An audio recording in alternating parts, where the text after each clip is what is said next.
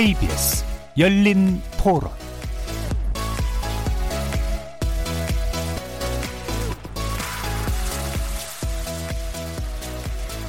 안녕하십니까. KBS 열린 토론 정준희입니다. 지금 큰애가 4학년이고 둘째가 2학년인데 학기를 시작을 못하고 있는 거잖아요. 제가 들은 바로는 호주하고 일본하고 한국만 3월달에 학기를 시작하고 대부분 학교들이 9월달에 시작한다고 하니까 유학 가는 때 비용도 소요가 되고 하니 이왕 이렇게 된 김에 검토해 볼 필요가 있다고 생각이 돼요. 전체적으로 학사 일정이 새로 짜야 될 것 같아서 반대하는 편입니다. 미국 같은 데는 9월 학기제를 시행을 하고 있고 우리나라에 있다가 또 미국에 가게 되면 학기가 안 맞아가지고 쉬는 애들이 좀 있더라고요. 그래서 9월 학기제를 도입을 해도 나쁘지는 않다고 생각을 하거든요. 다만 지금 당 당장은 좀 무리라고 보고요. 충분히 검토를 해서 해야 된다고 보거든요. 저희 애가 고3인데 중요한 시기에 이렇게 크게 바뀌어버리면 아이한테 혼란이 더 올 수가 있을 것 같아서 하려면 지금이 기회죠. 지금 아니면 또 언제 하겠어요. 이거 나중에 지나고 천천히 살펴보고 9월 학기제가 좋다 이렇게 합리적으로 판단 결정이 났어요. 하자. 못해요. 누구 어느 어느 학기를 끊을 건데 한 학기를 더 다니든 한 학기를 덜 다니든 해야 되는데 그거 안 되거든요. 하려면 지금이 기회고 지금 안 하면 앞으로 10년 안은 못해요. 취업 패턴도 3월부터 출근하고 이러는데 그게 되면 전체 시스템이 6개월 delay 되잖아. 그러면 해서 기업 들 것들마다도 시스템을 전체 바꿔야 되는데 한 번에 바꾸기가 쉽지는 않을 것 같아요.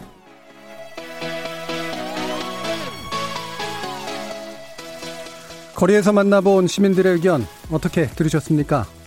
오늘 토론은 주제는 바로 9월 신학기제 도입 어떻게 생각하십니까?입니다. 몇 차례 늦춰진 초중고 개학 다음 주에는 가능할까 했는데요.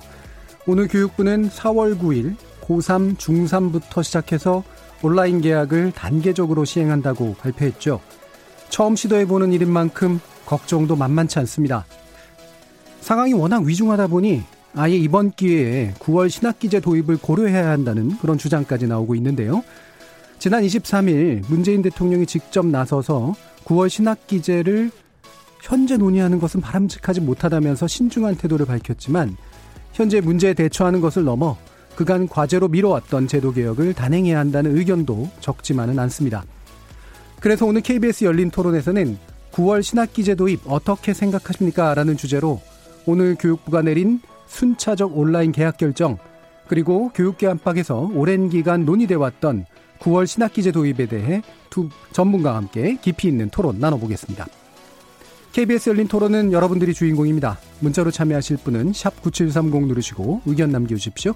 단문은 50원, 장문은 100원에 정보 이용료가 붙습니다. KBS 모바일 콩, 트위터 계정 KBS 오픈, 그리고 유튜브를 통해서도 무료로 참여하실 수 있습니다. 날카로운 의견과 뜨거운 참여 기다리겠습니다. KBS 열린 토론 지금부터 출발합니다. 살아 있습니다.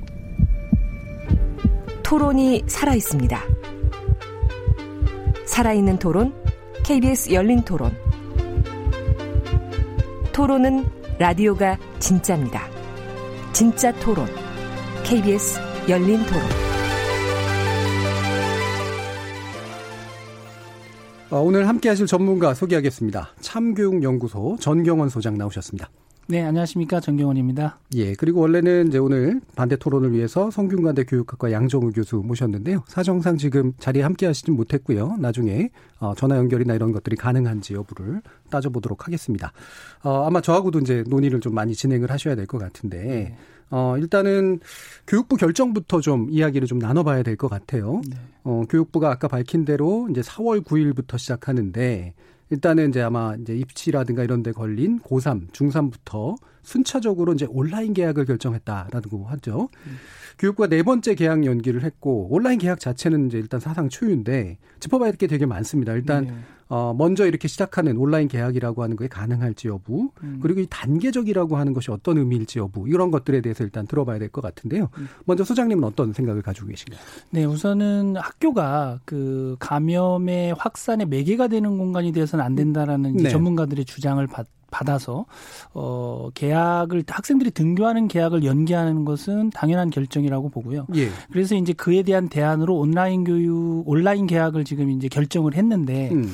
어, 이 지점에 대해서는 이제 뭐 정부에서 이런 결정을 할 때 몇 가지 이제 요인이 작동을 했다고 봐요. 예. 그래서 법정 수업 일수가 지금 현재 초중고등학교가 190일인데 190일. 이건 특별한 어떤 상황 재난 상황이나 이럴 때는 10분의 1을 축소해서 운영할 수 있어요. 네. 그게 이제 171일까지 음. 운영할 수 있는데 그 마지노선이 지금 4월 20일 월요일이거든요. 음. 근데 이제 오늘 발표한 내용을 보면은 초등학교 1, 2, 3학년 경우에는 그 마지노선에 맞췄어요. 네. 그리고 나머지 학년들은 이제 순차적으로 좀 빨랐는데 음. 특히 고3하고 중3 같은 경우는 4월 9일로 가장 빨리 지금 계약을 온라인 계약을 하고 있거든요. 네. 그렇게 결정한 배경에는 아무래도 이제 입시라는 학사 일정을 소화해야 되는 긴급성이 음. 어, 작동을 한 것 같고 또 이제 어, 법정 수업 일수 문제와 수험생으로서의 학사 일정 소화 문제 그리고 이제 계속간 계속되는 지금 계약 연기에 따른 어떤 사회적 피로도도 누적돼 있고 또 학부모님들이 이제 그 학 자녀들을 그 지도하는데도 어려움이 있기 때문에 이런 네. 점들을 아마 복합적으로 판단을 해서 어, 계약을 연기했다고 보는데요. 온라인 수업이 가능하냐라는 문제는 지금 어, 교육당국에서 발표한 세 가지 방법으로는 어, 쌍방향 수업은 현재 상황에서 좀 어렵지 않냐. 그러니까 예. 강의형이라든지 음. 뭐 과제형 수업은 가능한데 쌍방향으로 지금 진행하는 이 수업 방식은 좀 어렵지 않겠느냐 이렇게 예상을 하고 있습니다. 예, 일단은 아무래도 법정 그러니까 법적으로 규정돼 있는 이제 어, 수업, 그 수업 일수에 네. 관련된 문제가 제일 좀큰 네. 거고 네. 그다음에 수업 결손 이 이제 가장 좀 어려운 그러니까 음. 문제시되는 단계부터 일단 시행하겠다라고 하는 정도로 어, 이해가 되는데요. 네. 어, 지금 양종호 교수님, 성균관대 교육학과 양종호 교수님, 지금 전화로 연결돼 있는 것 같은데, 뭐, 말씀 들어볼 수 있을까요? 아, 예, 예. 안녕하세요. 예, 교수님 네. 안녕하십니까. 네. 예, 네. 지금 뭐 물리적으로는 함께 못 하셨지만, 뭐 마치 네. 화상회의 하듯이, 예, 사회적 네. 거리두기를 유지하면서 함께 토론에 네. 참여해 주실 수 있을 것 같은데요. 어, 지금 이제 정경원 소장님 말씀 좀 들었는데, 양종호 교수님께서는 지금 오늘 내려진 어, 교육부의 결정에 대해서 일단 어떻게 보시는지 좀 평가 좀 들어보고 싶습니다. 네, 기본적으로 보면 그 교육부가 지금은 아마 그렇게 선택할 수밖에 없는 네. 그런 선택지를 가지고 있는 것 같아요. 왜냐하면은 지금 학부모님들이 최근 며칠 사이에 설문조사를 여러 번 했는데 그 안에 그 내용들을 보게 되면 학부모님들이 기본적으로 학교 가는 그 자체도 되게 우려를 하고 계시거든요. 예.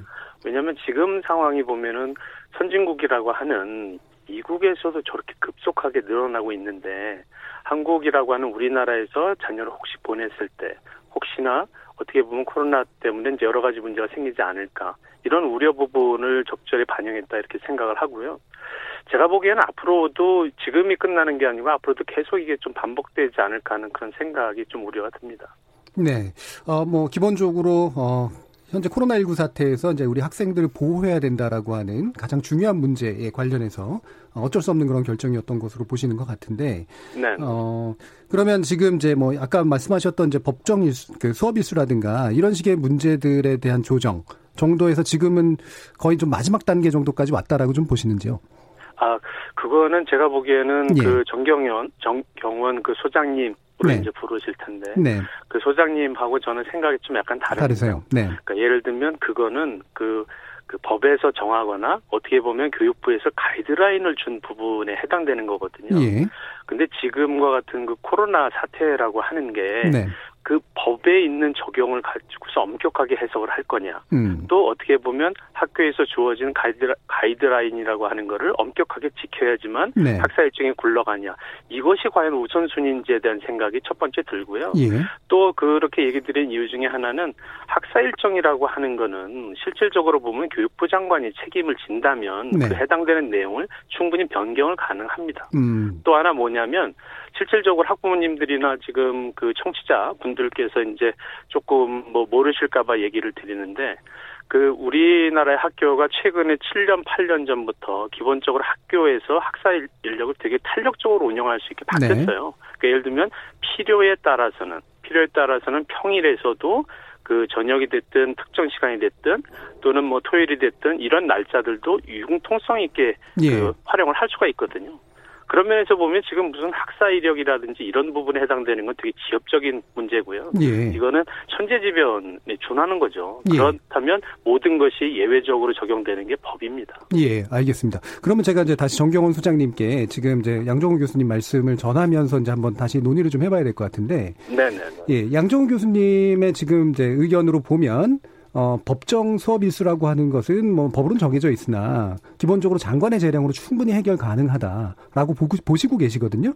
과연 이제 법을 지키는 것이 우선이냐? 라고 지금 이제 얘기를 하고 계신데 그러면 법적으로 이렇게 정해진 것을 반드시 지켜야 된다라는 그런 입장에서 서 계신 건가요? 아니면 재량이 가능하다고 보시는 입장이신 건가요? 아, 그 문제야 뭐 학생의 네. 건강과 안전을 위해서라면 네. 그러니까 법령을 어, 지키지 못하는 상황이 되면 법령을 개정하면 되는 문제입니다. 개정으로 그, 가능하다? 네, 재량이 아니라? 뭐 개정으로도 가능하고 법 그러니까 교육부 장관의 어떤 특별 지시나 이런 걸로도 음. 가능하겠죠. 근데 예. 제일 중요한 것은 법정 수업 일수 지키는 게 중요한 건 아니고요. 그건 아니다. 어, 음. 학생의 건강과 안전이 제일 중요한 거고요. 예. 그것에 맞춰서 어, 법정 수업 일수를 지키려고 지금까지 이제 교육부도 계속해서 어, 계약을 연기해 왔던 거고. 예. 그래서 그 마지노선은 4월 20일이 월요일인데 네. 그날로 이제 정해 놓은 거기 때문에 음. 그건 뭐 법정 수업 일수를 지키겠다라는 것은 아마 교육 당국의 의지인 거지. 예. 그렇다 하더라도 교육 당국의 의지가 학생의 안전과 건강 건강을 넘어설 정도로 법령이 중요하다고는 생각하지는 않습니다. 알겠습니다. 네. 그러면 이 부분에서 아주 큰 차이가 있는 것 같지는 않고요. 그러면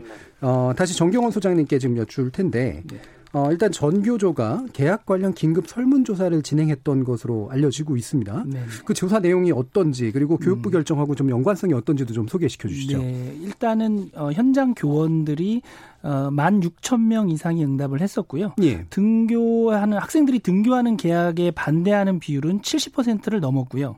어, 온라인 계약에 대해서는 과반 이상이 찬성을 했는데 음. 이때 찬성하는 전제에 특정한 날짜를 그 못 박진 않았어요. 아. 그러니까 온라인 계약이 불가피한데 네. 이것에 찬성하느냐 했을 때 과반 이상의 교원들은 다 찬성을 음. 했습니다. 예. 근데 이제 다만 전제는 뭐였냐면 학교에서 원격 수업을 완벽하게 구현할 수 있는 상태가 구비됐을 때 네. 그때 계약하는 것이 옳다. 음. 이런 반응이 나왔던 거고요. 그리고 이제 몇 가지 전제로 됐던 것들은 뭐였냐면 어 원격 수업을 위한 이 환경을 신속하게 구축해야 된다. 음. 그다음에 감염 확산 방지 그리고 온라인 계약을 위한 체계적인 지원이 또 필요하다. 네. 그리고 원격 수업과 상담에 집중할 수 있도록 어, 불필요한 공문이라든지 어떤 행정 업무로부터 좀 어, 행정 업무를 감소해 줘야 된다. 그리고 입시 일정만이 아니라 입시 전반에 대한 구체적인 계획이 지금 누락돼 있기 때문에 네. 그 부분을 좀 대책을 마련해 달라라는 요구도 있었고요. 음. 그래서 단기 대응이 아니라 좀 중장기적인 대응의 로드맵을 좀 보여주는 것이 예. 학교 현장과 학부모님들의 혼란을 막을 수 있는 대책이다라는 음. 설문조사 의견을 예. 나타냈습니다. 예. 기본적으로는 이제 당장 이제 오프라인 교육을 하는 것에 대해서는 반대. 그다음에 온라인 계획에 대해서는 취지 자체에 대해서는 과반 이상은 찬성. 네. 그러나 그 전제가 있는데 네. 그게 원격 교육이라든가 네. 기타 일정들에 관련된 구체적인 로드맵이 나온 네. 상태에서 이제 시행되는 것이 네. 옳다. 네. 이제 이런 의견이신데 그러면은 만약에 이제 그 의견대로 따지면 음. 어 그냥 온라인 계획이 해도 괜찮다 정도만 받아들여진 셈인데 네. 그 부분에 대해서는 어떻게 생각하세요? 그러니까 온라인 교육은 음. 아무래도 그 대면 교육보다는 효과가 떨어지는 게 사실입니다. 물론이죠. 예, 네. 학교 현장에서 학생들과 직접 만나서 질문하고 토론하고 발표하고 또 이런 내용이 이제 상호 교환이 이루어져야 되는데 네. 온라인 상에서 지금 현재 교육부에서 제시한 세 가지 수업 방식 가운데 강의형은 음. 그러니까 일방적으로 그냥 촬영해서 녹화해서 네. 올리는 거고 학생들이 그 다운받아서 수업 듣는 방식이고 또 과제형 같은 경우는 그냥 과제나 어떤 자료를 공유하기 위한 방식의 수업 방식이고 쌍방향이 가장 사실은 이제 현실적인 네. 방법인데 음. 현재 갖춰져 있는 그 시설이나 구비 조건으로 봤을 때 음. 이것을 전국적으로 어 균일한 어, 방식으로 수업을 하기에는 현재 음. 어, 부족한 점이 현장에 너무 많다. 예. 그래서 예. 우려가 되는 지점이 있습니다. 예. 그럼 양종호 교수님께 이제 바로 이제 받아가지고 질문을 네네. 드려야 될 것 같은데요. 방금처럼 네. 이제 어, 어쨌든 온라인 계약까지는 이제 기본적으로 방향에 대해서는 찬성하나 네. 장기적인 준비가 안 돼 있는 상태에 대한 이제 현장의 우려가 지금 많이 있으신 그런 거잖아요. 네. 어, 교수님께서는 이 부분 어떻게 보고 계시나요? 제가 보기에는 그 현재 그 대학을 한번 예를 들어서 얘기를 드리면 예.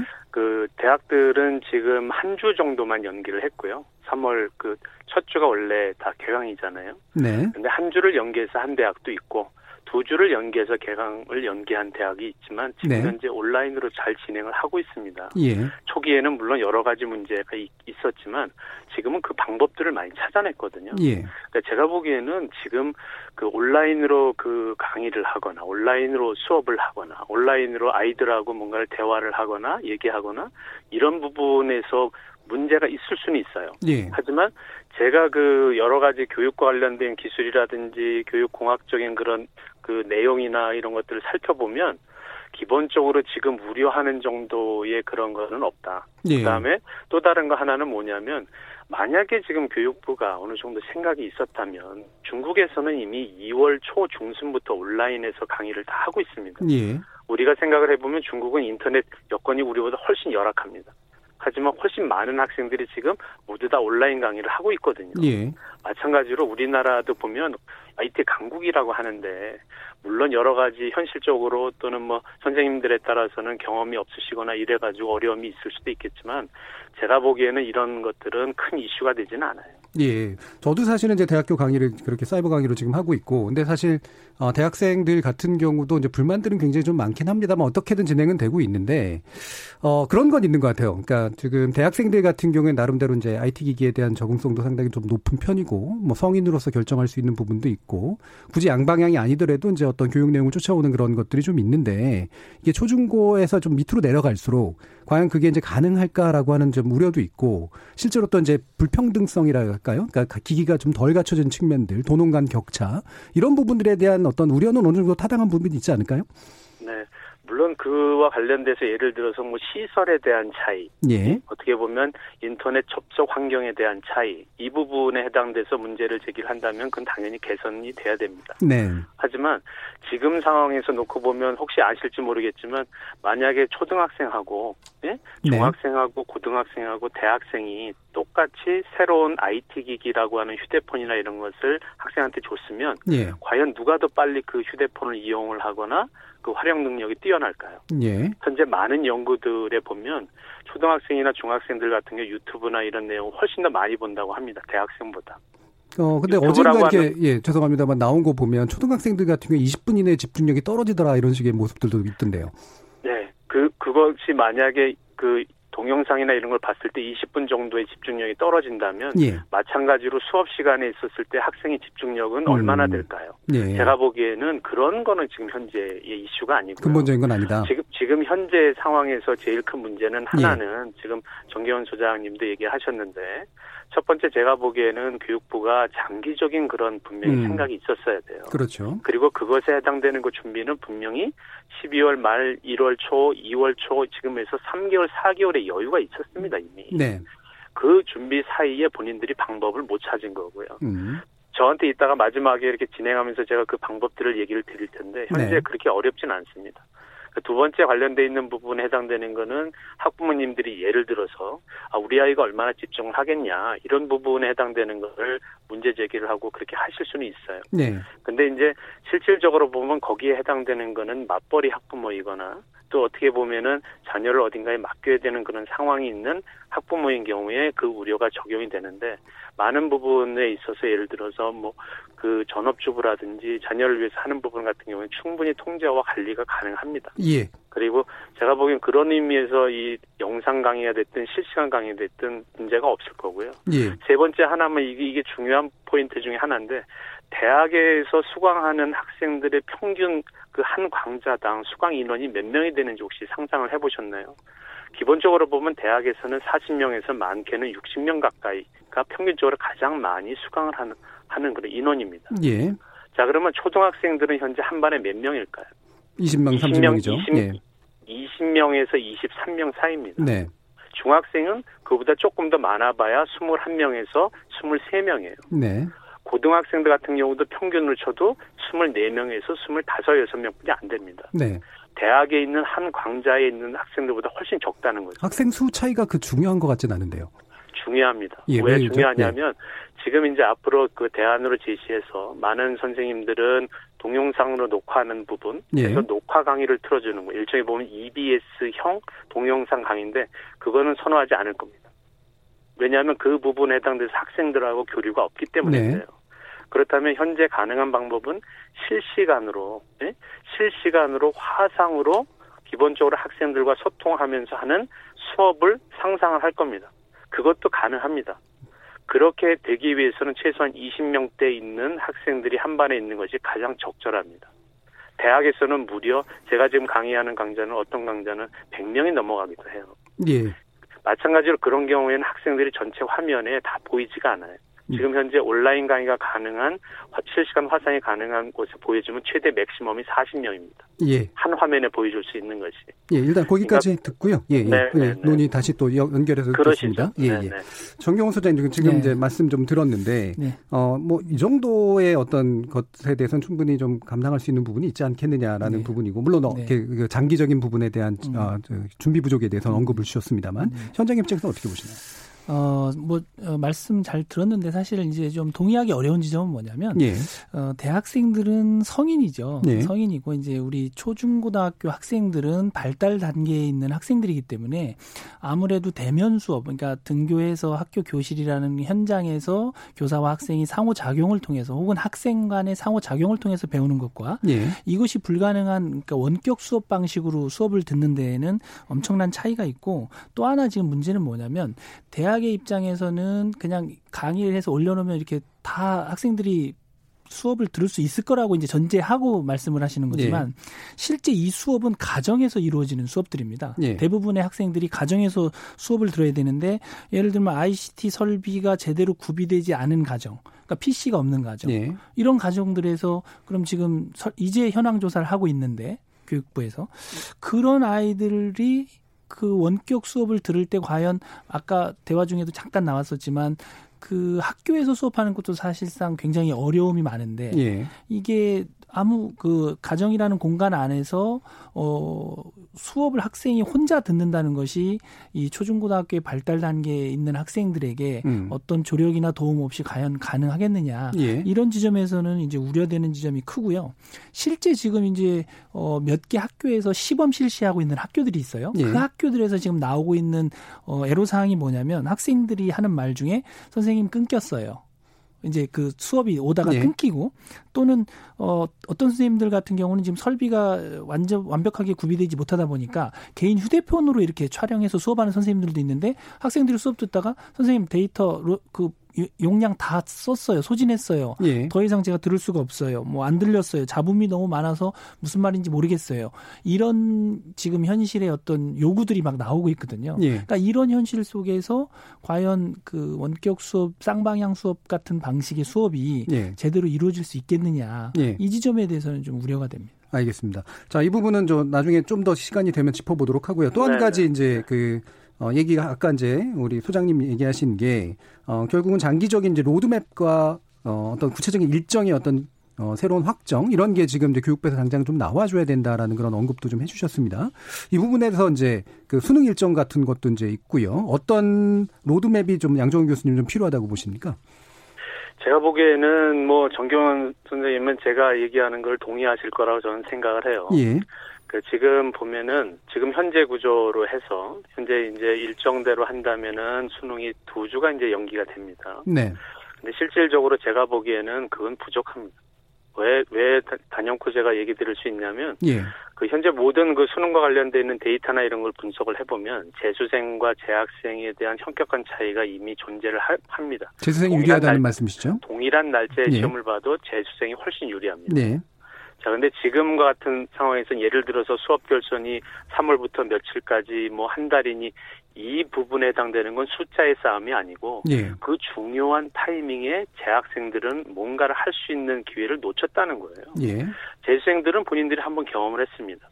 그리고 본인들이 어떻게 공부하면 되는지에 대한 거를 분명히 마음을 먹었기 때문에 이제 재수의 길로 걷게 된 거고 음. 재학생들은 지금 가지 않은 길을 가야 되는 입장에서 본인들이 불안한 겁니다. 예. 그런 상태에서 단순하게 두 주를 연기한다? 저는 그거는 맞지 않다고 보고요. 음. 제가 보기에는 최소한 재학생과 재수생의 문제에 해당되는 거를 해결을 해주려면 최소한 한 달을 연기를 해야 하는 게 맞습니다. 어, 적어도 한 왜, 달을. 왜 그러냐면 실질적으로 예전에 예전에 그 수능 날짜를 연기한 적이 있었습니다. 그리고 왜 우리가 수능이라고 하는 날짜를 시험을 11월이나 10월 달에 보게 됐냐면 날이 추워서 그 날짜들을 고집을 하게 된 겁니다. 예. 관습적으로. 근데 지금 최근에 12월 달에 있는 평균 기온이나 이런 거를 한번 비교를 해 보시면 예전 같지 않은 따뜻한 날씨들이 반복됩니다. 그런 부분에 대한 문제는 없고 또 하나는 예전에는 난방이나 이런 문제가 발생을 해서 그런 것이 있었는데 지금은 모든 학교가 난방 시설 다 갖춰졌습니다. 그런 의미에서 놓고 보면 지금 재학생들한테 충분히 기회를 줘야지 제가 보기에는 지금 교육부에서는 쉽게 생각해서 두 주 연기 또는 더 연기할 수 있다 이렇게 얘기를 하는데 예. 100% 제가 보기에는 전국에 시험 보는 학생들이 한 56만에서 57만 정도 될 겁니다. 예. 그 학생 중에 분명히 재학생 중에 한두 명은 교육부를 상대로 손해배상 소송을 할 겁니다. 예. 왜 그러냐? 본인들이 손해를 본 부분에 해당되는 거를 충분히 보상하지 못하고 거기에 해당되는 거를 수능 날짜에 해당되는 걸 임의로 두 주를 연장을 했다. 네. 나중에 결과적으로 보면 우리한테 손해다 이렇게 나올 수도 있거든요. 예. 너무 생각이 제가 보기에는 짧아요. 멀리 보는 게 필요합니다. 적어도 한 달이고 어, 만약에 이제 최대한으로 본다면 언제까지 정도는 연장이 가능하다고? 제가 보기에는 12월 안까지만 시험을 본다면 예. 12월 31일 날 시험을 봐도 네. 정겨원 선생님이 뭐 입시에 대한 얘기는 별로 안 하실 거라 생각이 들지만 예. 입시 일정이나 이 모든 것들은 다 조정이 가능합니다. 예. 그것에 해당되는 것도 우려를 하거나 문제 있다 이렇게 코멘트를 하거나 하시는 분들이 있는지 모르겠는데 네. 제가 여러 가지 경험을 해보거나 실물을 본 입장에서는 그런 것은 전혀 문제가 안 됩니다. 예. 그럼 정경원 소장님, 네. 어, 지금 한 달 정도 적어도 음. 필요하고 12월 이내에만 된다면 적어도 지금 있어서의 재수생과 재학생의 문제 등을 고려했을 때 충분히 가능하다 이런 입장이신데 어떻게 네. 보십니까? 네, 그러니까 재수생이 유리하고 예. 재학생이 불리하다라는 그 말씀은 동의할 수 있고요. 예. 어, 그러나 이제 한 달 연기하는 것이 과연 재학생에게 그런 어떤 불리한 그 정서적인 심리적인 그런 예. 어떤 어려움을 충분히 이렇게 보상할 수 있는 기간이냐라는 점에 대해서는 예. 그것은 이렇게 확언하기가 좀 어려운 상황이고요. 어, 근원적인 처방은 아니라는 판단이 드는 거예요. 예. 왜냐하면 지금 이제 대책을 보면서 지금 우리가 이제 놓치고 있는 게 뭐냐면 지금의 대책을 이야기하면서도 정시를 염두에 두고 지금 얘기하고 있거든요. 예. 근데 대학 입 시의 그 정원의 70%를 지금 이상을 수시로 뽑고 있거든요. 그럼 우리는 이 계약 온라인 계약 대책이 수시에 대한 준비는 충분히 이루어지는가도 한번 검토를 해봐야 돼요. 예. 그러니까 30%에 해당하는 정시에 대한 준비는 충분히 온라인 계약으로도 가능한데 수시라는 것은 예를 들면 학교 생활 기록부를 8월 31일 날 마감을 처리하고 그게 오늘 이제 연기는 됐지만 한 학기, 3학년 1학기까지의 활동이 수시 입학의 예. 요강으로 쓰이거든요. 음. 그러면은 이거는 학교가 개학해서 학생들이 등교를 해서 수업을 직접 듣고 교수 학습 작용 과정에서 일어나는 것들을 세부 능력 특기 사항에 입력도 해줘야 되고 학생들의 활동을 입력하고 하는 건데 네. 지금 그것이 불가능한 상황인 음. 거죠. 음. 그렇다면 올해 수시 입시는 어떻게 할 것인가? 그리고 음. 학교 간에 에, 혹은 지역 간에 도농 간에 이 생기부 입력 방식에 대한 차이도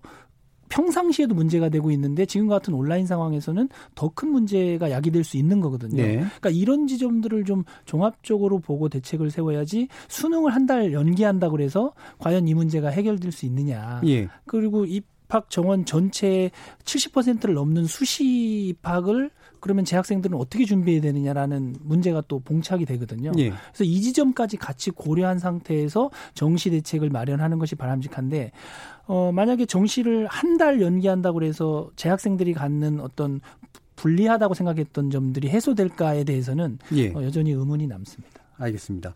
자, 그러면 지금 그 만약에 한 가지 더 질문을 드리면 어, 수능이나 이런 것까지 고려했을 때 일정은 대충 어떻게 잡는 것이 그래도 기본적으로 좀 필요하다라고 생각하세요?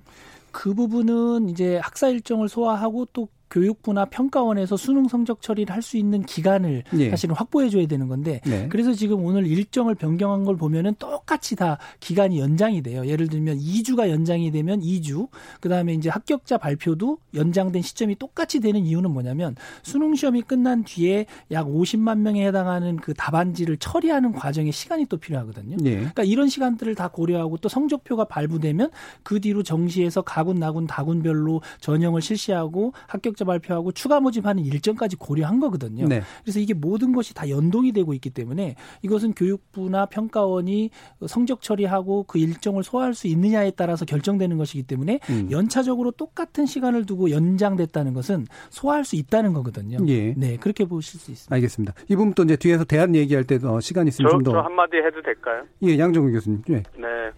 지금 그 정경원 선생님은 그냥 일반적인 얘기를 하시는 거예요. 아마 정경원 선생님 속마음은 아유 뭐 양 교수님 마음대로 그 일정 관련되는 거 크게 문제가 안 됩니다. 이렇게 얘기를 하실 겁니다. 왜 그러냐면 실질적으로 지금 그 정시를 하거나 수시 관련돼 있는 부분에 그 대교협에서 대학 그 교육협의회에서 일정을 정했는데 그 일정에 맞춰서 발표하는 대학은 없습니다. 지금 보면 서울 주요권을 포함을 해서 정시 합격자나 관련되어 있는 건 최소한 일주일, 많게는 10일 이전까지도 발표를 할 수 있거든요, 대학에서. 그 얘기는 무슨 얘기냐면 입시 관련된 일정을 뒤로 최소한 열흘에서 14일을 연장을 하거나 뒤로 연기할 수 있다는 거예요. 그 그렇게 놓고 본다면 수능 관련돼 있는 게 12월을 본들 결과적으로 처리하거나 모든 일정에 있어서는 대학이 충분히 소화가 가능합니다. 지금 이제 그, 수시 문제를 얘기를 하셨잖아요. 수시와 관련돼 있는 거는 좀 다른 얘기입니다. 왜냐하면 그 수시와 관련돼 있어서 경쟁 상대가 누굴까요? 수시의 핵심적인 경쟁 상대는 재학생끼리입니다. 재학생끼리 본인들이 지금 동안 1학년 1학기 때부터 시작해서 3학년 1학기 동안 어떻게 했는지에 해당되는 걸 판단하는 게 대부분입니다. 물론 물론 재수하는 학생들이 예를 들어서 논술이라든지 다른 일반 전형에서 지원을 할 수도 있긴 하지만 그 숫자는 많지 않습니다. 재학생들 관련돼 있는 경쟁이기 때문에 실질적으로 게임이 공정한 거죠. 그러니까 공정성 여부만을 지금 말씀하시는 게 아니라 여러 가지 이제 도농 간 격차라든가 입력 방식의 문제라든가 이런 것들에 대한 종합적인 패키지가 좀 마련돼야 된다는 말씀이시잖아요. 제, 가 보기에는 그것도 충분히 문제가 되는 부분이긴 한데 그렇다면 10년 전에 정기원 선생님도 똑같은 얘기 하셨어요. 그리고 지금도 그렇게 됐습니다. 앞으로도 개선될 여지가 없어요. 마찬가지 논의를 보면 현실을 놓고 봐서는 그런 부분에 대한 게 문제가 아니라는 거죠. 이거 어떻게 하면 좋겠습니까? 제가 보기에는 지금 현재의 그 교육부가 됐던 교육계에서 선택지가 없습니다. 지금 보면은 기본적으로 교육부는 수능 관련돼 있는 거 한 달 이상 연기를 하는 게 바람직하고요. 거기에 예. 맞춰서 나머지 대입 일정과 관련돼 있는 거는 천재지변에 준한다면 모든 대입 관련된 일정을 변경할 수 있다라고 법령에 준하는 규정에 나와 있습니다. 예. 그렇기 때문에 수시와 있는 것도 마찬가지고 또한 지금 정기원 선생님이나 그러니까 수시와 관련된 게 마찬가지단 말씀이신데 그냥 그렇게 한 달을 연기하면 된다는 말씀이신가요? 마찬가지입니다. 예를 예를 들어서 정기원 선생님은 만약에 1년 동안 학사 일정이 어떻게 되고 꼭 들어야 되는 과목이 어떻게 되나 이렇게 얘기를 하지만 네. 우리나라에서 학사 관련된 일정은 1년 단위로 진행이 됩니다. 1년 단위로 진행이 된다는 것은 전반기에 부족한 부분이 있으면 후반기에 몰아서 처리할 수 있도록 탄력적으로 운영하기 이미 바뀐 지가 오래됐어요. 수시는 1학기까지잖아요. 그것도 교육부 교육부가 아니고 교육계에 있는 교사분들이 요구해서 그렇게 된 겁니다. 그러니까 그거는 옛날 얘기고 지금의 이제 대안을 말씀하신다면. 지금과 관련돼 있어서 수시에 해당되는 것도 저도 순차적으로 아까 얘기 드린 것처럼 뒤에 정시 일정이나 하다 보면 최소한 두 주간의 여유가 있습니다. 마찬가지로 수시와 관련돼 있는 게 선생님들이 8월 말이어서 입력하는 게 빠듯하다. 그러면 현재 9월 중순까지 돼 있는 거를 교육부가 안내 그냥 지침 하나로 해서 내려보내서 학교에 입력하는 부분에 해당되는 거를 9월 중순이나 9월 말까지 해도 됩니다. 네. 그리고 대학에 관련돼 있는 거를 전송을 할 때는 그 이유 부분에 있는 관련자를 쓸 수 있도록 유도하겠습니다. 이렇게만 하면 끝납니다. 예. 더 문제될 것도 없어요. 알겠습니다. 자 그러면 지금 이제 그 좀 이따 이제 저희 청취자 연결도 좀 해야 되기 때문에 어, 오늘 주제 중에 하나인 이제 9월 신학기제 문제를 일단 먼저 간단히 입장들 들어보고 그 다음에 학부모님 의견 듣고 그 다음에 뒤에서 좀 더 대안 에 관련된 이야기 나누도록 하겠습니다. 먼저 정경원 선생님 예. 지금 제기되고 있는 9월 신학기제 인제는 그래도 차라리 음. 하는 게 낫지 않겠냐 이런 부분에 대해서는 어떻게 보세요? 네, 지금 9월 신학 학기제 9월 학기제 문제는 예. 선택의 문제가 아니라고 보는 거예요. 이거는 예. 불가피하게 지금 적극 검토할 수밖에 없는 시점에 왔다. 음. 그래서 불가항력적으로 수용할 시점이 아닌가라고 판단을 하는 거고요. 예.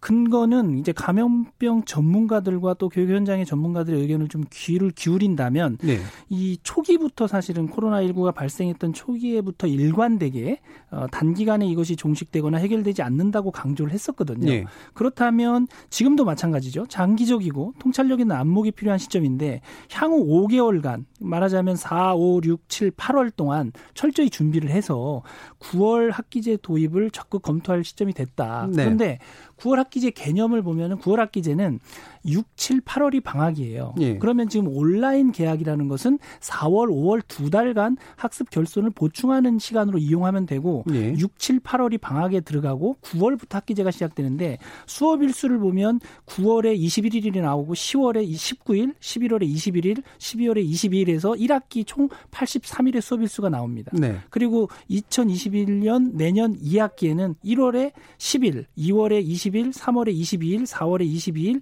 5월에 19일에서 총 93일의 수업 일수가 확보가 되거든요. 네. 그러면 176일이라는 수업 일수가 확보가 되는데 이 9월 학기제 개념은 9월 학기제를 실시하는 OECD 선진국들은 대부분 수업 일수가 180일 내외입니다. 그런데 지금 우리의 수업 일수가 사실은 주 5일제로 변경되면서 네. 수업 일수 조정이 안 일어났던 거예요. 음. 그러니까 주 5일제가 수업이 되면은 그때 수업 일수도 줄었어야 되는데 그 부분까지 감안해서 180일 내로 수업 일수가 확보가 되기 때문에 지금 어차피 계속해서 계약이 늦어지고 온라인 학습으로 4월, 5월을 보내야 된다면 예. 9월 학기제를 도입할 수밖에 없는 불가피한 상황에 지금 도래했다. 음. 이렇게 판단해야지 음. 이걸 또 계속 계약을 연장하면서 온라인 예. 학습으로 수시 준비도 안 되고 정시 준비도 제대로 안 되는 이런 상황을 이렇게 이렇게 예측 불가능한 상황이 계속 연속되는 것은 예. 바람직하지 않다라고 보고 있습니다. 알겠습니다. 기본적으로 이제 불가피한 상태라고 지금 보시는데요. 우리 양정훈 교수님은 교수님 사정상 지금 전화 연결로 하고 있기 때문에 청취자분들이 좀 양해 부탁드리고요. 양정훈 교수님도 이제 뒤에서 좀 더 논의를 할 텐데 기본적으로 네 어떤 게 이 9월 학기제에 대해서 논점이 필요한지 좀 간단히 말씀 주시죠. 아, 지금 보면은 9월 학기제는 어떻게 보면 제가 그냥 결론부터 얘기 드리면 정부에서는 추진 안 할 겁니다. 네. 해당되는 것. 그리고 어떤 정부도 논의만 있을 뿐이지 실질적으로 추진을 못 합니다. 음. 그 이유 중에 하나는 9월 학기제를 만약에 시행을 하고 또는 뭐 그 새학기 관련돼 있는 걸 변경을 했다. 그 단순히 6개월 또는 1년이다. 이렇게 얘기를 하는데 네. 그 거기에 해당되는 부작용은 어떻게 보면은 모든 정부가 거의 넘어갈 정도로 감당을 못 할 겁니다. 음. 그거는 예를 들어서 우리가 denomination이라고 해서 그 일종의 보면 현금을 예? 10분의 1로 줄이거나 이렇게 하는 수도 있지 않습니까? 하다 예, 보면 예, 액면가 조정하는 예, 거요. 예. 그렇죠. 그 부분에 해당되는 걸 했을 때 부작용을 넘어설 겁니다. 네. 그 해당되는 부작용. 그러니까 그런 부분에 있어서는 왜 여태까지 여러 정부들이 그거를 논의만 하고 안 했을까 하는 거에 이미 답이 있습니다. 예, 그럼 정부는 못할 거다라는 예상을 해주셨는데 교수님 개인적인 입장에서는 어떻게 보고 계신가요? 제 개인적으로 봐서는 만약에 우리가 어느 시점에 할 수 있다면, 예. 네? 어느 시점에 할 수 있다면 최소한 준비 기간이 음. 5년 이상 걸립니다. 네. 5년 이상 동안 준비를 충분히 해서 그 다음에 도입은 할 수 있을 겁니다. 예. 근데 아쉽게도 모든 정부는 5년 안에 5년이 지나면 정권이 바뀝니다. 그렇죠. 예. 결국에는 못할 가능성이 높다는 거죠. 네, 알겠습니다. 그럼 기본적으로는 9월 학기제 도입은 고려할 수 있으나 5년 이상 정도의 준비 기간이 필요한데 현실적으로 아마 그 추진할 수 있는 정부는 거의 없을 것이다라는 그런 입장으로 일단 이해가 되겠습니다. 네. 예, 예. 자, 그러면 그 구체적인 내용은 이제 뒤에서 좀 더 자세히 살펴보도록 하고요. 이 9월 신학기제 도입 어떻게 생각하십니까라는 주제로 두 분의 전문가 얘기 나누고 있는데 어, 말씀처럼 이 문민 정부를 비롯해서 참여 정부나 박근혜 정부에서도 검토됐지만 막대한 사회적 비용, 혼란 등을 이유로 번번이 무산됐습니다. 위기가 곧 기회가 될지 아니면 더 큰 위험이 도사리고 있을지 우리가 대비해야 될 문제는 어떤 것들이 있는지 후반부에서 좀 더 자세히 이야기 나눠보도록 하겠습니다. 전반부 토론 일단 여기서 마무리하겠습니다. 여러분 여러분들께서는 KBS 열린 토론과 함께하고 계십니다.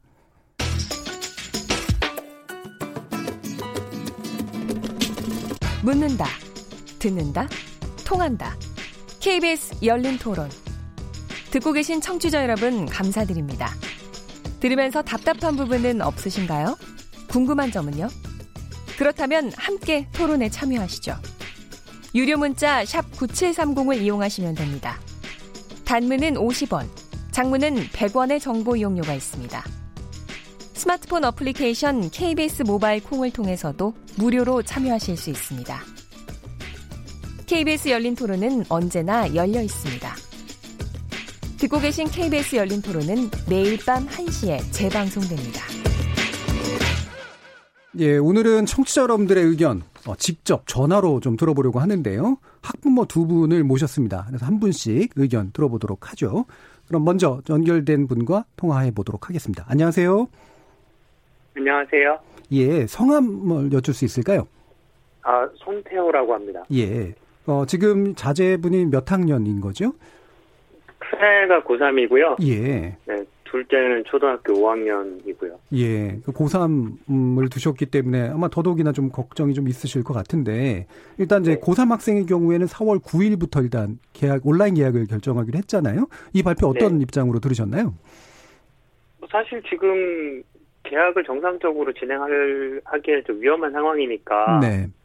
저는 이게 정책은 존중을 해야 된다고 생각을 하고요. 예.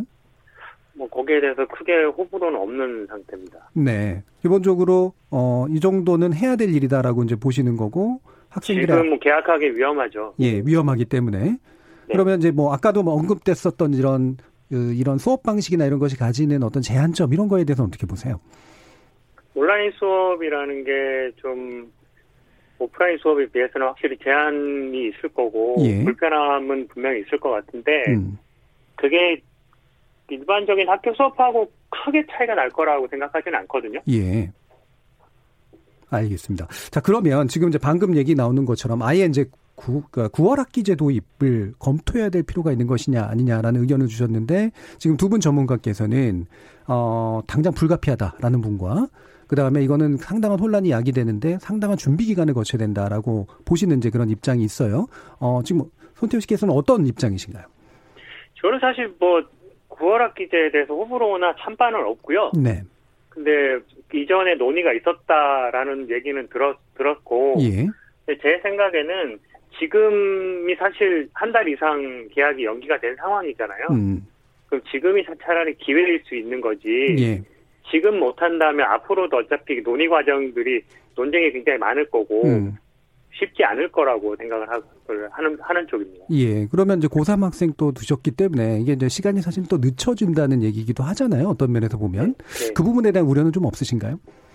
뭐 어차피 고3들하고 재수생들이 음. 같은 공평한 상황이니까 네. 이게 뭐 불공평이 있다 그러면 모르겠는데 뭐 크게 문제가 될 것 같지는 않아요.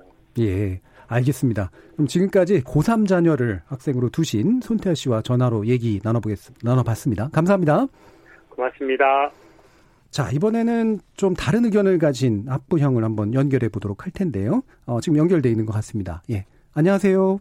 네, 안녕하세요. 예, 성함 여쭤볼 수 있을까요? 네, 홍수진입니다. 예, 홍수진 씨. 지금 자제분은 어떤 상태죠? 아, 지금 고등학교 2학년 네. 하고 중학교 2학년 둘째 아이 이렇게 둘이 있습니다. 예. 그러면 이제 지금 순차적인 것으로 봤을 때는 4월 9일 이후 아마 16일쯤이 될 것 같은데 그렇게 온라인 계약을 한다고 하거든요. 어, 여기에 대해서는 학부모 입장에서 어떤 생각이 드시나요? 어, 오늘 발표를 보고 너무 깜깜한 막막한 막막하셨다. 네. 예. 그 막막함이라고 하는 게 이게 잘 안 될 것 같아서 그러신 건가요? 어, 온라인 수업을 사실 인터넷 강의 아이들도 계속 듣고 있, 긴 한데요. 네. 과연 아이들이 자기 주도적으로 온라인 수업에 참여해서 현 실제로 선생님하고 수업하는 것 같은 효과를 낼 수 있는지 많은 부모님들은 사실 되게 의구심을 갖고 있고요. 예. 어, 또 부모된 입장에서 사실 많은 부분이 온라인 수업을 하게 되면 그 아이들 뭐 아이 그 시간에 일어나 가지고 뭐 로그인을 시키고 이런 음. 정이 다 부모들한테 네 부담이 입장이라 네 음. 그래서 과연 제대로 운영이 될까라는 생각이 들고 좀 가이드라인이 많이 부족하지 않나라는 오늘 발표를 보고 좀 그렇게 느꼈습니다. 예, 아마 수업의 질에 대한 걱정도 있으시고 아마 이제 당장 이제 아이들을 케어하셔야 되는 입장이니까 일으켜 세워서 앉히고 막 이런 뭔가 부모님만 해주셔야 될 것들이 되게 많아지는 상황 이런 게 실제로 많이 부담스러우신 거죠? 네. 자, 그럼 이제 아까도 지금 얘기 나왔습니다만 9월 학기제 도입해가지고 아예 이제 이 부, 어떤 문제를 좀 해결하는 게 어떻느냐라고 하는 주장에 대해서는 어떻게 보고 계신가요? 어, 저는 이제 조카들이 그 주재원 발령 때문에 자주 해외를 해서 이제 학교를 다니고 왔 네. 학교를 자, 이제 나가서 학교 국제학교를 다니는데 음. 보면은 사실 9월 학기라는 게 우리나라 학기하고 맞지가 않아 가지고요. 네. 저희 이제 조카들도 보면은 좀 불이익한 부분이 많기는 해요. 예. 그래서 9, 9월 학기가 어, 우리나라 좀 맞춰서 가면은 음. 부분이 분명히 있을 거라고는 생각을 하는데요. 예, 예. 지금 이렇게 된 마당에 음. 그거를 어, 시행하자라는 의견은 저는 반대합니다. 왜냐하면 네. 안 그래도 지금 코로나로 인해서 아이들이 정말 그 학습이나 이런 게 모든 공백이 음. 뒤죽박죽인 상태인데 예. 지금 제대로 논의도 되지 않고 어떤 계획이나 이런 것도 없는 상태에서 어떤 시행착오나 이런 것도 생각해 보진 않는 상태에서 그거를 갑자기 시행하려면 그 모든 것을 불이익은 지금 이걸 당하고 있는 저희 아이들이 다 고스란히 안아야 되는 거잖아요. 예. 그런 부분에서 이거는 그렇게 지금 이 뭐이 뭐, 기회를 통해서 갑자기 음. 이런 게 아니라 예. 좀 사회적인 논의를 거치고 충분하게 어 시뮬레이션 해보고 계획을 세우고 이렇게 해서 거쳐서 가야 되는 거지 지금 당장 시행할 수 있는 건 아니라고 생각해요. 알겠습니다. 이 국제적인 표준 측면들은 분명히 인정을 하는데 어, 현재 준비가 된 상태는 아닌 것 같다. 혼란이 좀 큰 것 같다라는 의견 주셨네요. 그럼 지금까지 고등학교 2학년 그리고 중학교 2학년 자매를 두신 홍수진 씨와 전화 얘기 나눠봤습니다. 오늘 말씀 감사합니다. 네, 감사합니다. 자, 이렇게 두 분의 학부형과 의견을 나눠봤는데요. 후반부 토론 시작해 보겠습니다. 참교육연구소의 전경원 소장, 네. 성균관대 교육학과 양정유 교수 이렇게 두 분과 함께 하고 있습니다. 어, 두 분 학부형의 의견을 들어보니까 음. 어, 지금 이제 오늘 토론자로 계신 두 분의 의견을 약간 섞어놓은 네. 네, 두 분이 이제 그런 것, 것처럼 이제 느껴지는데요. 일단 이 두분 네. 말씀 듣고 양정 교수님은 어떻게 들으셨나요? 이 학부형들의 현실적인 고민 이런 거에 대해서. 뭐 제가 보기에는 학부모님들이 제일 정확하게 네. 상황을 판단을 하고 있다고 생각을 하고요. 예. 지금 얘기를 하신 대로 여기서 또다시 새로운 제도나 다른 거 관련돼서 논의하는 부분에 해당되는 거는 제가 보기엔 교육부의 범위를 넘어섭니다. 음. 교육부는 코로나 하나만 가지고도 아마 해결 못할 겁니다. 네. 결국 지금 많은 전문가들이 얘기를 하는 거는 코로나가 일반 감기처럼 올 연말까지도 간다라는 얘기가 다수거든요. 예. 결국 그렇게 된다면 연말까지도 계속 학생들이 학교에 못 갈 수 있는 상황이 벌어지게 되는 거예요. 예. 그러면 지금 그런 것에 대한 최악의 시나리오에 대한 대책을 마련을 해야지 어떤 새로운 거 관련돼서 음. 정책에 대한 걸 논의한다 하면은 제가 교육부가 그 정도 능력이 있는지를 잘 모르겠습니다. 예. 한번 정경원 소장님한테 한번 여쭤보고 싶어요. 그렇게 예. 논의하면 교육부가 그걸 감당할 수 있을 거라고 생각하시는지. 예, 알겠습니다. 지금 이제 뭐 양정 교수님 사정으로 전화 연결만 되고 있습니다만 바로 앞에서 말씀 나누시는 것처럼 바로 이제 네. 공을 던져주셨습니다. 네. 자, 저 정경원 소장님 이게 네. 교육부 이건 감당할 수 있느냐 부정적으로 보시고 계시거든요. 아, 예. 네. 아니 뭐 노력하면 감당할 수 있겠죠. 근데 예. 이제 중요한 건 뭐냐면 지금 말씀하신 내용 중에서도 핵심이 있었어요. 네. 연말까지도 학교에 등 등교할 수 없다는 점도 염두에 두어야 된다라고 말씀하셨거든요. 음. 굉장히 중요한 지적이라고 보고요. 예. 그래서 장기적인 전 로드맵이 필요하다고 보는 겁니다. 음. 그렇다고 하면은 만약에 연말까지도 학생들이 등교할 수 없다라는 전제하에 우리는 어떤 제도를 가져갈 것인가? 예. 그럼 지금 현재 온라인 학습을 지금 시범적으로 실시하고 있는데 이 기간 동안 우리는 확실하게 어, 학생들이 등교가 안 됐을 때를 대비해서 예. 시뮬레이션을 할 수 있는 기간으로 삼아야 되는 건 분명한 것 같고요. 음. 그리고 만약에 9월경이 됐을 때 코로나19 사태가 진정이 되고 확진자 수가 훨씬 줄어들어서 학교에 보내도 되는 상황이 된다면 예. 그때부터 학기를 시작할 수 있는 준비가 돼야 된다는 거죠. 음. 그리고 이제 앞서 그 학부모님께서 말씀하실 때 에, 역대 정부에서도 이제 세 차례에 걸쳐서 이게 논의했는데 음. 이게 물거품이 됐던 이유는 사실은 어, 사회적 비용이 이제 10조 원 이상이 추가된다는 것과 네. 또 이게 58년간 유지됐던 이 제도이기 때문에 여기에 대한 관성이 있거든요. 그렇죠. 이걸 거부하기가 예. 쉽지 않거든요. 예. 근데 지금의 상황은 사실은 그때하고 좀 다른 겁니다. 그때는 음. 6개월 빨리 입학을 시키다 보니까 겹치는 학년이 생겨서 1.5배 수의 학생들이 동시에 다녀야 되니까 교원 교원 채용도 더 해야 되고 학교 시설도 확충해야 되고 네. 이런 비용을 지금 계산한 건데 지금의 사태는 사실 그런 상황이 아니고 6개월이 똑같이 다 같이 늦어지는 상황이기 때문에 예. 추가 비용 발생하는 부분에 대해서는 그때 산출된 재원과는 전혀 다른 상황이라는 점을 우리가 염두에 둘 필요가 있을 것 같고요. 예. 그리고 어, 실제 연말에 대해서 학생들이 등교가 어렵다 하더라도 지금의 기간으로 우리가 활용할 수 있는 것은 온라인 학습 시스템을 얼마만큼 그 시간까지 완벽하게 구비할 것인가를 네. 테스트할 수 있는 시간으로 활용한다는 점에서 예. 그런 장기적인 대책이 지금은 필요하다는 거죠. 예, 알겠습니다. 그럼 양정우 교수님, 지금 이제 네. 아까 5년 적어도 5년 정도의 기간이 필요한데 어떤 정부도 5년 이상으로 지속되지 않기 때문에 힘들 것이다라는 말씀을 주셨는데 지금 네. 이제 방금 이제 정경원 수장님 말씀으로는 비용이 네. 많이 드는 건 사실이나 6개월을 땡기는 것이 아니라 6개월을 늦추는 방식이면 애초에 우려됐던 것들보다는 사회적 병이 좀 줄어들 수 있다라는 그런 견해시잖아요. 이 부분에 대해서 어떻게 보고 계신가요? 저는 진짜 정경원 선생님이 그렇게 생각하는지 한번 물어보고 싶다. 음. 왜 그러냐면 그 지금 얘기하시는 거는 산술적 계산이에요. 네. 산술적 계산. 예를 들어서 성인을 대상으로 해서 예? 만약에 원화 가치에 해당되는 걸 10분의 1로 줄였다. 그때 일반 사람들이 느끼는 심리적인 거나 정신적인 충격은 엄청날 겁니다. 그리고 그와 관련돼 있어서 사회적 비용이라고 하는 거 어떻게 보면 화폐를 다 교환을 해야 되거든요. 그런 문제에 있는 거는 계산을 할 수가 없어요. 네. 마찬가지로 유, 치원 초등, 초등학교, 중학교, 고등학교 학생들이 본인들이 학교에 갔을 때 뭔가 변화가 발생한다. 이거를 감당을 할 수 있을까? 예. 저는 그거는 겉에 보이는 10조가 됐든 20조가 됐든 충분히 우리는 10조가 됐든 20조만 든다면 저는 하라고 할 겁니다. 예. 하지만 그 비용보다 훨씬 많이 들 거고요. 그 비용을 넘어서서 심리적으로 가지고 있는 충격들 또 여러 가지 제도 사항이 뒷받침돼서 변화해야 될 것들이 우리가 단순하게 지금 현재 예상할 수 있는 범위를 벗어납니다. 예. 그러니까 그런 면에서 놓고 봐서 진짜 그런지 묻고 싶고요. 이거 하나 꼭 한번 여쭤봐 주세요. 진짜 전교조의 입장에서는 그 9월 학기제를 전교조에서 기본적인 강령이 됐든 기본적인 정책으로 추진을 하고 있는지를 묻고 싶어요. 아니면 개인적인 생각인지. 예, 그 부분은 제가 잠시 후에 여쭙고요. 제가 다시 네. 한번 좀 여쭙고 싶은 게 어, 교수님 말씀 들어보면 어렵다라고 하는 건 이해가 가는데 네. 그러면 사실은 현실적으로 불가능하다라는 쪽으로 지금 계속해서 이제 말씀을 주시고 계시기 때문에 애초에 뭐 그 도입 취지라든가 이런 것들에 대한 동의 여부와는 무관하게 이런 개혁은 불가능하겠네요. 아 그렇진 않습니다. 네. 제가 아까 얘기 드리는 것처럼 충분하게 5년 이상의 준비 기간을 거친다면 예. 가능하다는 예. 거예요. 왜 예. 제가 5년이라는 얘기를 드리냐면 예. 실질적으로 그 학교 현장에 학교 현장의 교사가 특정 시기에 폭발적으로 증가합니다. 수요가. 예. 자, 그럼 현재 있는 사범대학에서 교사를 양성하고 있어요. 또 교육대학에서 교사를 양성하고 있어요. 이, 이 사람들이 나가서 교사가 되려면 최소한 4년을 졸업을 해야 됩니다. 네. 그렇기 때문에 충분히 어느 정도 수요를 예측을 하고 교사를 양성을 일정 부분에 대해서 맞춰놓는다면 그 다음에 문제는 좀 줄어들 겁니다. 교사 양성 문제가 여기서 왜 중요한 걸까요?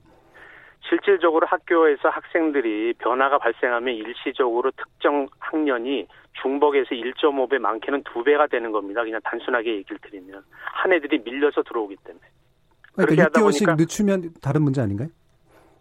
실질적으로 늦추는 거나 앞으로 땡긴 거나 실제로 똑같은 거 아닙니까? 음. 아이들은 중간에 들어오게 되는데 중간에 아이들은 그러면 6개월 동안에 어디 갈까요? 그 교실에 그대로 있습니다. 앞으로 가건 뒤로 가건 1년을 설사 1년 반이나 1년을 늦추지 않는 이상 똑같아질 겁니다, 결국에는. 예. 그러면 특정 시기에 학년도에 있는 아이들이 중복이 된다는 거예요. 음. 무려 50만 또는 45만 정도 되는 학생들이 지금 초등학교 학생 기준으로 한 43만 정도 되겠네. 그 기준의 학생들이 중복되는데 그 학생들 누가 가르칠 겁니까?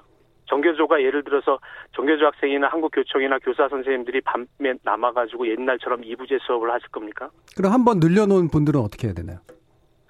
실질적으로 보면 앞으로 교원 수급이라고 하는 거는 네. 언제 나가실 분들이 계산과 예측이 가능합니다. 정년이 있기 때문에. 예. 그렇다면 이분들을 뽑아놨을 때 그 다음에 나가는 만큼 그 이후에는 순차적으로 적게 뽑겠죠. 예. 마찬가지로 그러면 정년이 일정 부분에 대한 교사 수요가 넘쳐나는데 왜 서울시 교육청이나 다른 교육청에서는 무려 1000명, 2000명을 덮었습니까? 그 해당되는 거와 똑같은 논리가 되겠죠. 네. 결국에는 제가 보기에는 이런 부분에 대한 게 논의거리가 되는지가 제가 좀 의문이고요. 진짜 물어보고 싶은 게 그 정교조나 한국교총에서는 예, 그거는 제가 여쭤보겠습니다. 예. 예, 예. 예 정경호 소장님, 예. 그 지금 이제 말씀을 이제 음, 직접적인 질문을 네. 해주셨잖아요. 원래 지금 이게 선생님들의 입장이 맞는가라고 하는 거에 대해서. 네, 이번에 이제 설문조사에서 이 항목까지 포함되진 않았고요. 예. 어, 해결 방안이나 대안을 제시하라는 그 항목에서 9월 학기제를 언급한 선생님들이 상당수가 있었고요. 그래서 이게 뭐 현장 에 있는 교원들의 전체 의견을 수렴해서 9월 학기제를 어, 현실적 대안으로 검토해야 된다라고 주장하는 건 아니고요. 네. 어, 이건 제 개인적인 사견이기도 하고 예. 또 이번 설문조사에서 주관식 자유문항으로 이제 기술하는 난에 음. 선생님들이 그렇다면 지금 현실적인 대책이 뭐냐라고 음. 했을 때 9월 학기제를 적극 도입하는 걸 검토해야 된다라고 응답한 선생님들이 네. 상당수가 있었다는 말씀을 드리고요. 그다음에 이제 앞에 말씀하시는 내용 중에 보면 이게 왜 최소 5년간의 어떤 그 좀 지속적인 논의를 통해서 이게 졸속 시행되지 않게 고민해야 된다라는 말씀을 하셨는데 네. 지금 이 논의는 사실은 1997년에 시작이 된 겁니다. 그래서 예. 2007년, 2015년 이 역대 세계 정부에서 계속해서 시행하려고 했던 그러니까 지금까지 보면 23년간의 시행하고자 했던 사회적 논의와 결과물들이 지금 다 축적이 돼 있는 상황이기 때문에 예. 5년간의 뭐 체계적인 논의 이상의 어떤 흐름들이 있었는데 다만 실행하지 못했던 이유는 앞서 말씀드렸다시피 6개월을 빨리 입학을 시킬 때 1.5배수가 되는 이 학생들을 수용하기 위해서는 네. 교사 채용, 그다음에 학교 시설, 그다음에 여러 가지 제도 이런 걸 하는데 최소 10조 원 이상의 재원이 필요하다고 판단됐고 네. 또 이게 58년 이상의 굉장히 오랫동안 그 지속되어 온 어떤 제도기 때문에 이걸 바꾸는 데 따르는 사회적 피로도 등을 감안해서 안 했던 거지. 예. 근데 지금 상황은 좀 다른 거라는 거죠. 지금은 코로나 사태로 인해서 계약이 계속해서 지연되고 있는데 예. 만약에 9월까지도 계속 지연되고 이 등교 수업이 어렵다면 지금 얘기한 대책들은 다 물거품이 되는 거거든요. 그럼 지금 이제 양종훈 교수님 말씀은 어쨌든 적어도 한 학년 정도에서 일부 겹치는 아이들이 이제 나올 수가 있는 6개월 정도니까요. 거기에 대한 인력 수급 방안을 마련해야 되고 그 인력 수급 방안을 마련하려면 현재 이제 교대나 이런 데 들어오는 1학년 학생들부터 준비를 하도록 해야 된다라는 주장에 대해서 어떻게 보시나요? 그러니까 전체가 다 같이 지연될 때는 사실은 겹치는 학년은 없는 거죠. 음. 겹치는 학년은 없는 거고 그다음에 교대나 사범대 양성 과정의 문제는 그러니까 임용 시기를 조금 늦추는 거죠. 같이 늦어지는 거죠. 네. 그러니까 그 문제가 발생하는 거지 뭐 이게 1.5배수가 되거나 하는 문제는 아니다. 그러니까 앞당길 때는 1.5배수 문제가 생기지만 자연스럽게 지금 늦어지고 있는 문제는 다 같이 연동돼서 늦어지는 거기 때문에 1.5배수가 생기는 문제는 아니라는 점을 말씀드리겠습니다. 그러니까 입학 연령의 차이가 생기기 때문에 6개월 사이에 그 약간 더 늘어 늘어나는 숫자는 있을 수 있지 네. 않나요? 예. 네네. 그 정도 숫자에 네. 대한 추산은 어떤가요? 뭐 그 부분에 대해서는 그렇게 크게 재원이 뭐 소요되거나 하진 않는 것으로 판단하고 있거든요. 예, 그 정도는 네. 감당할 만한 네. 정도의 숫자다 네. 이렇게 얘기하셨는데 양정우 교수님 방금 감당 가능하다라고 지금 얘기하고 계시단 말이에요. 예, 어떻게 보세요? 제가 보기엔 정교원 선생님을 저희 교육부 장관을 시켜드려가지고 실질적으로 그게 가능한지를 제가 뭐 확인해 보고 싶어요. 예. 제 경험상 놓고 보면은 쉽지 않습니다. 그리고 교육부장관 경험이 정기원 선생님도 그것이 정기원 선생님도 예. 그것이 예를 들어서 정교조의 공식적인 입장이 아니라고 얘기를 하셨는데 네. 그 말이 맞는 얘기입니다. 여태까지 그 9월 학기제 관련돼 있는 교원단체에서 논의를 했을 때 잘 지켜보시면 왜 그랬는지 답이 있습니다. 또한 정기원 선생님은 예를 들어서 과거에 뭐 심지어는 10년 전, 20년 전, 30년 전에도 논의를 했기 때문에 지금 그런 논의 과정에서 충분히 축적돼 있다 이렇게 얘기를 하시는데 네. 그거는 실질적으로 보면은 문서로 그 상황만 알았을 때에 판단했을 때의 기준입니다. 네. 실질적으로 그 당시에 논의를 했던 거는 세미나 몇 번 하고 안에 있어서 의견 수렴 몇 번 하고 그게 답니다. 준비를 하질 않았어요. 그런 의미에서 놓고 봐서는 5년이라고 제가 얘기 드리는 거는 준비 과정을 포함을 해서 일반적으로 학부모님한테 안내할 사항도 있고 또 실질적으로 학생들이 6개월이나 특정 시기에 변화가 오는 거에 따라서 조정하거나 여러 가지 부분도 있게 되고 더 중요한 거는 교사분들의 문제가 심각하게 발생을 하게 됩니다. 네. 실질적으로 보면 교사 우리나라에서 교사를 양성하는 사대와 교대와 관련돼 있는 숫자가 얼마나 될 것 같으세요? 거기서 요구하는 숫자를 감당할 낼 수 있는 수준이 안 될 겁니다. 제가 보기에는. 어느 정도 학생 수가 늘어난다는 그 그러니까 한, 한 학기 정도에 한 1년 정도에서 아마 그 기간이 있을 텐데. 한 학기가 늘어난다라고 하는 거는 실질적으로 기본적으로 보면 현재 45만 명이 예를 들어서 초등학교에 들어가는 인원이다. 네. 네? 예상을 해보면 45만 명이 한 교실에 예? 동시에 그대로 늘어나는 겁니다. 그냥. 두 배로 늘어난다는 말씀이세요? 안에서 학생들이 아까 얘기 드렸잖아요. 앞으로 가건 뒤로 가건 6개월이 겹치기 때문에 그 학생들은 동일한 공간에 존재를 해야 됩니다. 예를 들어서 어떤 학생이 뭐 앞, 앞에 6, 6개월을 먼저 오고 뒤에 6개월을 먼저 왔는데 기존에 있는 학생들은 6개월 동안 어디 사라지는 게 아니잖아요. 그렇기 때문에 결국에는 겹치는 학생이 발생을 하는데 그렇게 하다 보면 교원 수급과 관련돼 있는 것도 45만 명을 더 가르쳐야 되는 부분이 감당을 할 수가 있어야 됩니다. 그걸 감당할 수 있을까요, 솔직히? 저는 없다고 봅니다. 예, 알겠습니다. 뭐 구체적인 내용은 이제 지금 확인할 수 있는 부분은 아닌 것 같고요. 그러면 양종훈 교수님이 보시기에 네. 적어도 지금 코로나 사태를 이제 극복하면서 여러 가지 이제 그 누적돼 있는 문제들, 그다음에 장기적인 로드맵을 그려야 된다라는 부분에 대해서는 동의하시는 것 같은데, 어 지금 이제 2학, 그 1학기 내내 계약이 불가능할 사정까지 고려를 한다면 플랜 B를 준비한다라고 했을 때 어떤 부분이 필요하다고 보세요? 제가 보기에는 교육부는 좀 현실적인 얘기를 좀 고민을 해야 될 겁니다. 네. 그리고 제발 전문가 얘기를 좀 들어야 될 겁니다. 예, 말씀해 전문가도 주시죠. 특정 부분에 있는 얘기가 아니고 실질적으로 전체의 운영 방법을 아는 사람을 접근해야 돼. 네. 지금 교육부에서 생각을 하고 있는 시범 학교나 시범 학교라고 하는 거는 정부와 관련돼 있는 기관에서 운영하는 동영상이나 관련돼 있는 시설에 대한 운영을 활용하는 걸 목표로 하고 있어요. 예를 들어서 EBS, 또한 교육학술 정보원인 KERIS. 근데 실질적으로 이 두 기관이 갖추고 있는 네트워크 환경이라든지 외부에 접속 관련돼 있는 부분에 학교에서 전산 시스템은 상당히 낙후돼 있습니다. 그런 면에서 놓고 봐서는 당연히 그 학생들이 끊김이라든지 여러 가지 문제가 발생할 수밖에 없어요. 현재 우리나라에서 동시에 접속하는 이 문제에 해당되는 건 동시에 접속하는 부분을 해결할 수 있는 그런 기업들이 몇 개가 있습니다. 대표적으로 주요한 포탈들이 그런 걸 할 수 있어요. 네. 또 외국에 있는 회사들도 그런 걸 할 수 있습니다. 이런 회사들은 기본적으로 내부적으로 실시간 화상 회의, 실시간 화상 수업을 할 수 있는 여건을 갖추고 있습니다. 예. 저라면 제가 교육부 장관이라면 이런 인터넷 환경을 갖추고 있는 대기업들하고 긴밀하게 협력을 해서 당분간이라도 우리가 필요하니 해당되는 것을 나라를 위해서 또는 학생들을 위해서 도와달라 하면 이 기업들 도와줄 겁니다. 예, 이런 인터넷 대기업들과 함께 생각합니다. 실시간 어떤 수업을 준비하는 것 정도면 플랜 B 충분하다고 보시나요?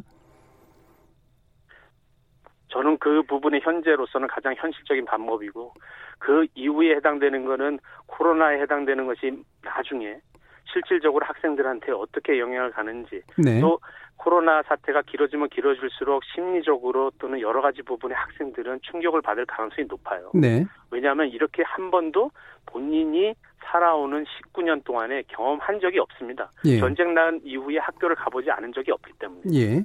그러니까 그런 면에서 놓고 봐서는 그 이후에 가지고 있는 학생들이 트라우마가 됐건 학교 생활 적응이라고 하는 부분에 문제가 됐건 이런 부분을 고민하는 것이 더 현실적이고 예. 진짜 필요하다면 전문가 그룹들이 9월 관련돼 있는 걸 현실적으로 필요한지 아닌지에 대한 논의를 하고 거기에 대해서 최소한 5년 이상의 로드맵을 갖추고 그 준비 기간을 거쳐서 하는 게 필요합니다. 예, 지금 전문가로서 양정호 교수님이 지적해 주신 플랜 B는 인터넷 대기업과 실시간 화상 강의 문제를 기술적으로 해결하는 거랑 혹시 있을지도 모를 심리적 트라우마를 해결하는 거 이 두 가지 정도로 요약되는 건가요?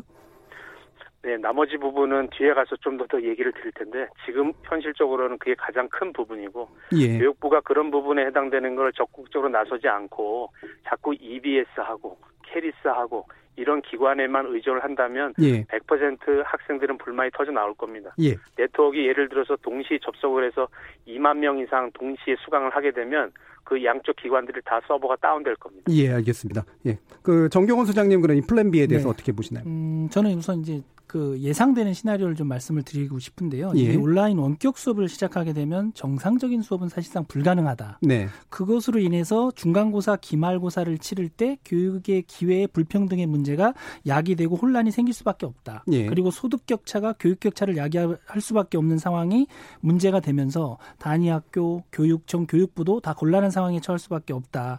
그러면 수시 대학 입학을 위한 준비에도 심대한 차질이 발생할 수밖에 없고 결국은 교육 당국은 학습 결손 지원의 시간을 어떻게 처리할 것인가에 대한 문제에 봉착하는데 네. 그러니까 대안이라는 것은 가장 중요한 것은 사실은 무리한 판단이나 성급한 결정을 하면 안 된다고 보고요. 네.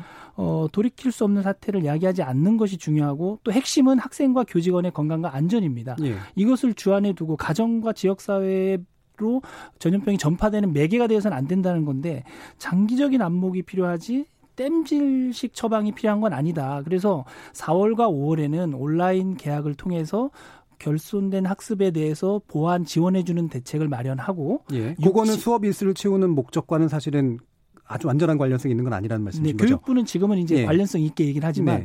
관련성 있게 하더라도 음. 그렇게 4월, 5월은 온라인 학습 지원을 통해서 어, 시도를 하고 6, 7, 8월은 어, 학예 방학에 들어가면 9월 학기제 정확하게 예. 들어가는 거고요. 그 다음에 9월 학기제 도입이 지금 현재로서는 가장 적절한 방법인데 만약에 어, 학교 개학이 어렵게 되면 어, 연말이 돼도 어렵게 된다면 지금 우리가 시도하고 있는 온라인 계약의 이 시스템을 예. 더 장기적인 방법으로 적용할 수도 있다. 네. 꼭 9월 학기제가 아니더라도 예. 어 장기적인 그 수업 일수를 충족시키는 그 제도로도 현장에 안착시키려면 지금의 이런 시도들도 체계적이고 장기적인 안목을 가지고 로드맵을 가지고 가야지 그냥 단기 대응식으로 우리가 처방 위주로 나가다가는 예. 이 중요한 시간들도 다 소진하고 말 것이다라는 예. 우려가 있습니다. 그러니까 아예 온라인 강의나 이런 것 한마디만 해도 될까요? 아니요, 아직은 안 됩니다. 예, 죄송합니다. 예, 정리를 좀 해야 돼서요.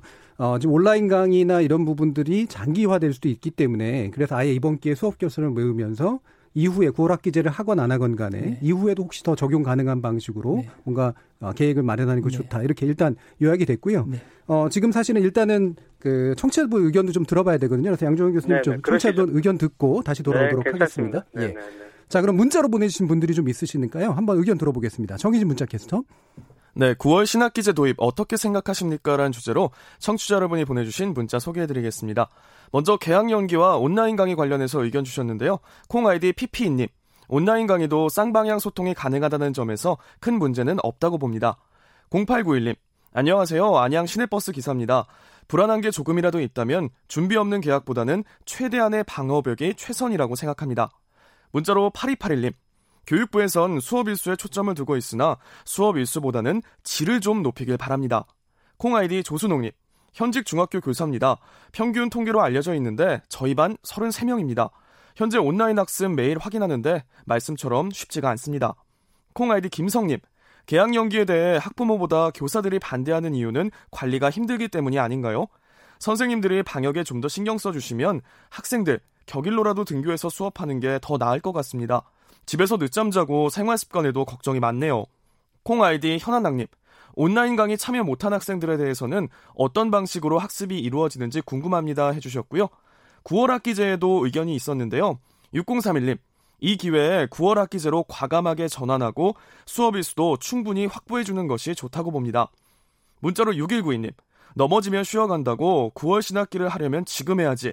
다음에는 지금보다 더 혼란스럽고 불가능합니다. 콩으로도 의견 주셨는데요. 9월 신학기제 검토도 좋지만 체육 특기자 문제도 토론에서 공론화해주세요. 훈련도 못하게 하고 시합 일정도 못 잡고 아무런 이야기가 나오지 않고 있어 너무 답답합니다. 콩 아이디 카르마 극복님. 학교 중간고사나 기말고사 전에 감염되는 사례가 발생하면 내신 관리가 불가능해지고 그 역시 대학 진학을 못하게 되는 상황으로 이어집니다. 코로나19 사태에 9월 신학기 제도 필요하다고 봅니다. 라는 의견 주셨습니다. 네, KBS 열린 토론 이 시간은 영상으로도 생중계되고 있습니다. 유튜브에 들어가셔서 KBS 일라디오 또는 KBS 열린 토론을 검색하시면 지금 바로 토론하는 모습 영상으로 보실 수 있습니다. 지금까지 문자캐스터 정의진이었습니다. 예, 지금 이제 1분 정도씩 분이 이제 시간이 안 남았는데요. 어, 우리 양정훈 교수님 구체적인 대안 많이 얘기해 주시기로 했는데 1분 안에 다 풀지는 못하실 것 같고요. 필요한 제언 있으신지 부탁드리겠습니다. 네. 그 왜 오늘 그 우리가 논의를 하는데 네? 실질적으로 학생들은 학교를 안 갑니다. 자 그러면은 선생님들은 지금 뭐 하고 계셨을까요? 지금까지.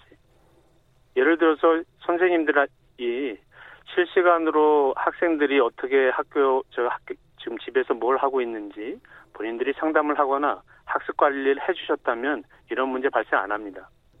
지금 교사인 정교조도 마찬가지지만 한국교총도 지난 한 달 동안에 뭐 하고 있었는지 선생님들이 그 부분에 해당되는 거를 좀 얘기를 해야 될 것 같아요. 예. 대학에 있어서도 지금 온라인 강의를 한 것 때문에 등록금에 대한 그 좀 비싸다라는 논의 저는 합리적이라고 봅니다. 마찬가지로 지금 학생들이 학교에 안 가는데 선생님들은 지금 한 달 동안에 뭐 하고 계시는지 해당되는 건 다시 돌아봐야 될 것 같고요. 이제부터라도 저희가 생각하기에는 누구의 저기 부분이 아니고 학생을 최우선으로 생각을 해야 됩니다.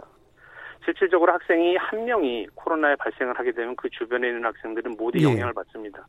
고3이 시험을 볼 때도 그 학생이 예를 들어서 수능 시험장에 가가지고 기침을 한 것 때문에 그 학급에 있는 모든 학생들이 영향을 받기도 예. 합니다. 시간상 여기까지만 들어야 될 것 같습니다. 예, 소장님. 네, 네. 어, 지금 방금 하신 말씀은 대단히 그 부적절한 말씀이라서 유감을 일단 표하고요. 어, 교사들은 현재 3교대로 매일 출근을 하고 있고요. 상담과 학습 지도, 계획서, 그 다음에 돌봄 교육까지 지금 현장에 투입되고 있는 상황인데 교사들이 뭐 하고 있었냐 이렇게 발언하시는 것은 대단히 부적절하다 아, 이 말씀을 꼭 드리고요. 어, 이 경험은 사상 초유의 경험입니다. 그래서 모두가 지금 고통스러운 시간을 보내고 있는데 사회적 연대가 필요한 시간이라고 보고요. 특히 하나 걱정되는 것은 이제 학교가 휴업 휴업인 상태에서 학원이 지금 운영이 되면 네. 이것도 또한 굉장히 사회적 전파에 우려가 되는 지점이기 때문에 이 부분도 좀 감안을 해야 되고요. 학생, 학부모, 교사라는 이 교육의 삼주체도 최후의 보루를 학교라고 생각하고 학교가 무너지면 더 이상 우리 사회의 이 감염병 확산을 알겠습니다. 어떻게 손쓸 수 없다고 생각하고 막중한 책임감으로 예. 어, 최선을 다해서 극복을 위해 노력하고 있다는 점을 다시 알겠습니다. 한번 말씀드리겠습니다. 자, 오늘 9월 신학기 제도입 어떻게 생각하십니까?라는 주제로 두 분의 전문가와 함께 토론해 봤는데요. 어, 함께 하지는 못하시고 전화로 연결해서 참여해주신 성균관대 교육학과 양정호 교수 그리고 참교육연구소의 정경원 소장 두 분께 모두 감사드립니다. 저는 내일 저녁 7시 20분에 다시 찾아뵙겠습니다. 지금까지 KBS 열린 토론 정준이었습니다.